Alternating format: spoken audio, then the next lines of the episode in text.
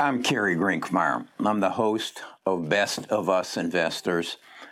I'm a retired financial advisor. I'm 76 years old. I've experienced a lot.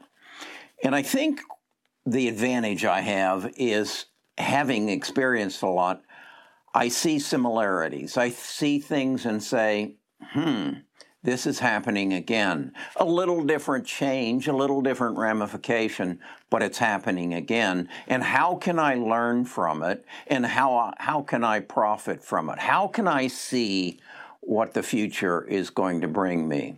If you've been to my channel before, you've often heard me talk about this book, a book that I have openly said has changed my life. Uh, I read it probably about two and a half years ago. It's called The Accidental Superpower uh, by Peter Zeihan. If you don't want to read the book, find uh, a number of his videos on YouTube where he lectures quite a bit, and, and you'll learn a substantial about, amount about the way the world works. And I think once you understand how the world works, you have a better understanding of how the stock market works. And what I think is real important is you're able to look forward and say, this is what's happening, and this is what the end result is, and this is how I need to position myself. Such as, I believe the most important event that has happened in my ha- life was the coronavirus. And as a result, I believe that our healthcare system is going to change. And I believe that um, biotech is going to change that dramatically. But within the last couple, I guess, weeks almost, I've recognized there's another major change that we have to address. And if we don't, it's going to affect, most importantly, the status of the United States in the world as an economic power. And that is the disruption of a supply chain. I really didn't understand the importance of this until just the last couple days. And I want to share that with you because I believe if you refocus on the change in our healthcare system as a result of us being experiencing the coronavirus and the change in our supply chain, you're going to see that the economic world is in balance right now. It is teetering. And dependent upon what happens next, is going to really decide who's going to control this world and where the United States is going to sit and what kind of profits are you going to make off of your stock portfolio?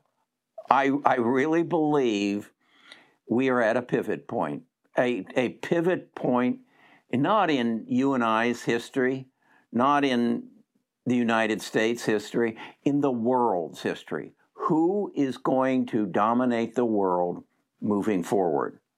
And it's all going to depend on a few decisions made by a few people and the structure of the world we live in. So that's what I want to talk about today. This is my Saturday video. There's no stock market going on today. Um, so let's get real serious. Talk to you in a second. Let me assure you, I am not your financial advisor. I'm here for education and entertainment. And I'm not quite sure what this one's going to be. Talk to you in a second.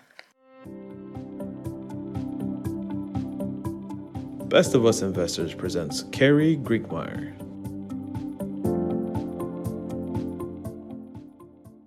If you've been to my channel before, probably you've noticed in the last three days I've been focusing a lot on China. Uh, I've been focusing on the Evergrande situation, the, the, the breakdown of the Chinese economy, which depends 30, 25 to 30 percent on real estate, and how their real estate market is collapsing because of the enormous debt that they have allowed them, their real estate developers, to get into, and how it is literally. And, and I saw a video of a lady crying and saying, I have nothing now.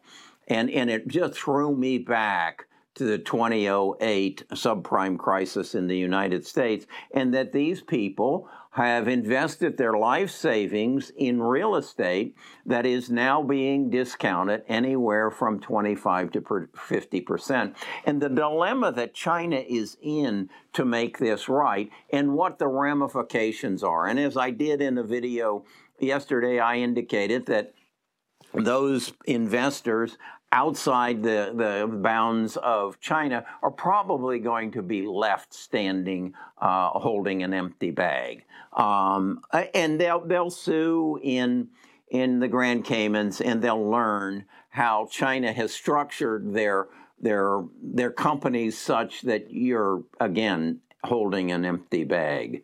So that really struck me. And then I, I, I, yesterday I talked about the blackout and how the blackout is going to make a very cold Christmas for us because and the blackout is all about their use of coal and the price of coal and and how the shutdown of the blackout is going to break the supply chain and a lot of kids won't get Christmas gifts and that's that's kind of trite but it, it's a fact.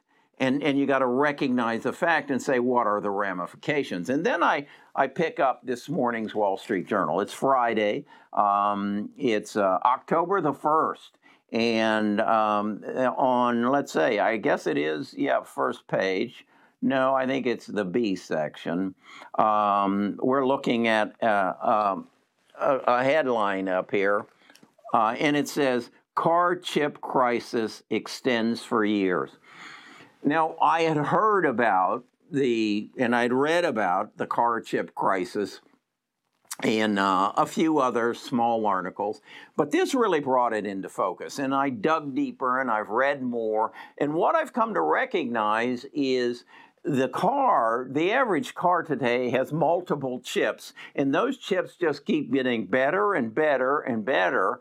And they run everything from our brakes to our airbags to our lumbar control in, in our seats and and um, the trunk release. And I mean, it's it's just mind-boggling all the chips and then these chips are just getting better and better and they're communicating and creating data which are making our cars more and more efficient. And these chips guess what? They're not made in the united states.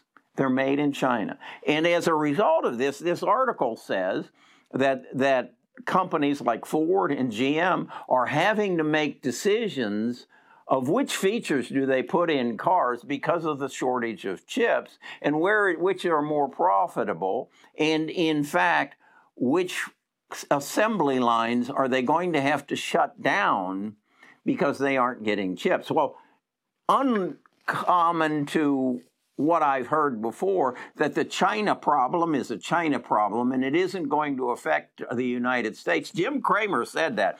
But wait a second.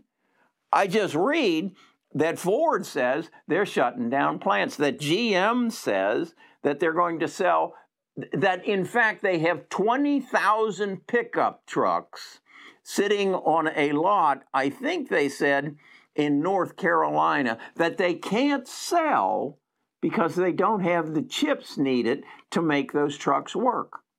And as a result of that, and as a result of it becoming more and more prevalent, they're going to have to shut down plants, as is every other car manufacturer in this world.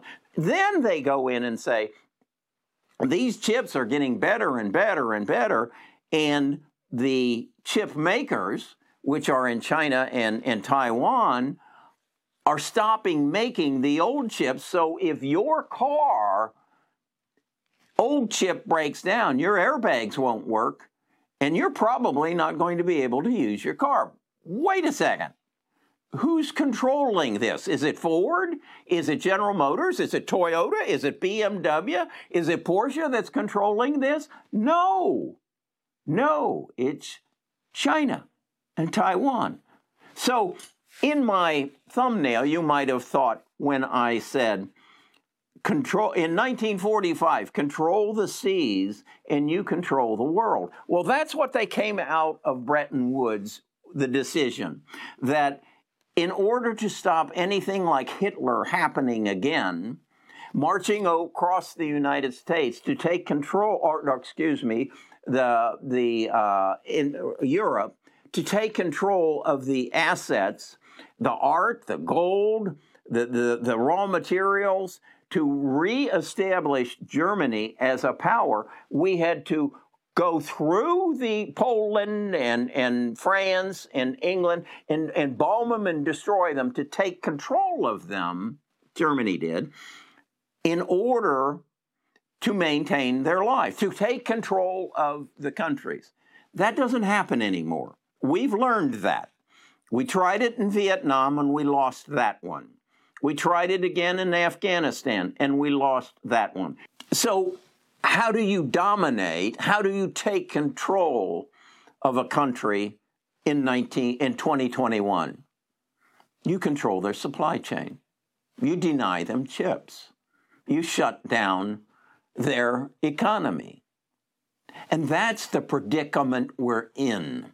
And so I see, I look at Joe's outlandish requirements of $5 trillion and other people saying, that's, we don't need to spend that. Hell, we need to spend a lot more than that, and we need to spend it fast. Our car industry is about to shut down. Now, wait a second. Is that the only place these chips are used? No, they're used in your refrigerator. You go buy a new toaster, it'll be used in your toaster. Can you imagine the Chinese denying you toast in the morning? How about your coffee brewer? Think there's going to be a chip in there? Yeah, there is. I'm looking at a camera that has chips in it. Do you think if you have the chips, you're making the chips and in this 5G world, you can control the chips from afar. Do you think you can make my brakes in my car not work? I don't know. I don't know.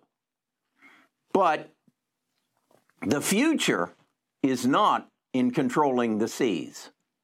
The future is in controlling the chips. And we've allowed ourselves to get into this position. We've allowed ourselves to get into the position where everything we want is made somewhere else. So I then pull back and I say, does Joe need this $5 trillion he's asking for? No. He needs a hell of a lot more than that. If we're going to change the situation that we find ourselves in, or we might as well step aside and let the dragon in. That's where we're at. Now, if you haven't put this together, what I know for a fact is you haven't read this book. You haven't figured it out. And what I'm befuddled about is it doesn't seem like anybody else has either. Am, am I overstating this situation? Look around your house. Just don't even go and go to your car and research and find out that there is about, as last I remember, my BMW has somewhere between, I think it's 150 and 200 chips in it. The other issue that this article brings up is that as these chips advance, the chip makers stop making the old chips. So my wife drives a what is it? A 20 a 2008 Porsche. If her airbags go out, those chips don't exist. We got to park it because they aren't making those anymore. Well, well, call up your local Porsche dealer and tell them to make them. They don't make them in Germany. i would be willing to bet on it. They don't make them in Germany. So this is this is what we used to back in my age. We used to say, "Wow, they've got them by the short hairs. If you don't know what I'm talking about, Google it. They've got us by the short hairs, folks. And he who controls the chips, he who controls the supply chain, controls the economic world that we're going to live in from this day forward. So, what do you do as an investor? This sucker's coming down. I'm glad I'm in 25% cash. I'm glad that I've maintained my holdings in biotech because biotech is is an essential. Um, it is. It's not your car. It's not your refrigerator, your toaster, your furnace. It's your life. So I will hold my, and I'm taking a beating in my biotech stocks right now because there's a rampant fear going through the market right now, and nobody's really speaking up exactly to what that fear is all about.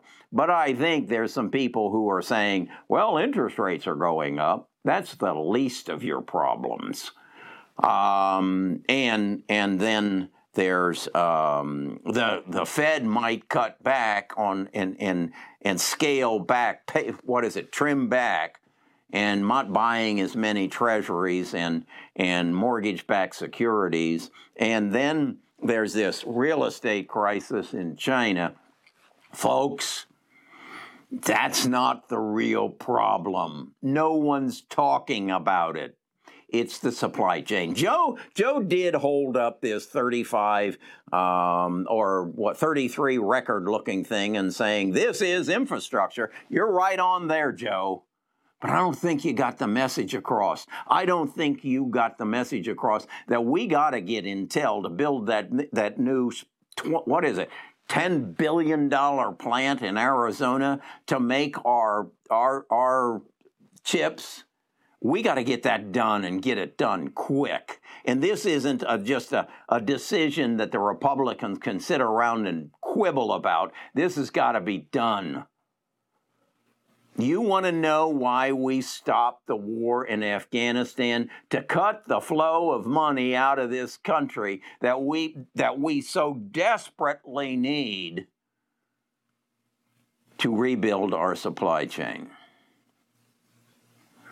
You know, sometimes the so complicated is so effing simple. And that's where we're at right now. If you'd like to learn more about this, uh, this afternoon, no, Friday afternoon, I have a, a call with my tribe. Uh, we do a Zoom call and we sit and we talk about things just like this. Uh, every other Thursday, we do another one and we talk about things just like this. Uh, we talked yesterday about the real estate crisis and and the the the blackouts in China and and how that was going to affect our stock market. For the last three weeks, we've been talking about this market's coming down and we need to be in a cash position. And most of us have gotten there because we saw this coming. We don't really worry about what happened in today's market. I know Editas has gone down, and that's because a JP Morgan analyst released some information that he didn't like the results of their needle in the eye test, and and so JP Morgan's uh, primary um, investors dumped it um, on what was that on Thursday, but that's not an issue. Um, they'll come back. What we got to be talking about is our supply chain. And we got to be talking about how our country has to wake up and get into the world of the future, and that we really don't need any new aircraft carriers. We need plants in the United States that can make chips. And I don't know how many aircraft carriers that represents, but that's where the world's going. I've been around for 77 years. I've seen this before. This is critical. All right, that's my video for t- Saturday. I'll be thinking on it and I'll have some more input tomorrow, Sunday. So subscribe, give me a thumbs up, and let's build this community of forward thinkers, not those who worry about the things of the past. Let's take control of our markets. Let's take control of our country. And let's get this supply chain rebuilt. And don't let the dragon eat the eagle. Talk to you again tomorrow.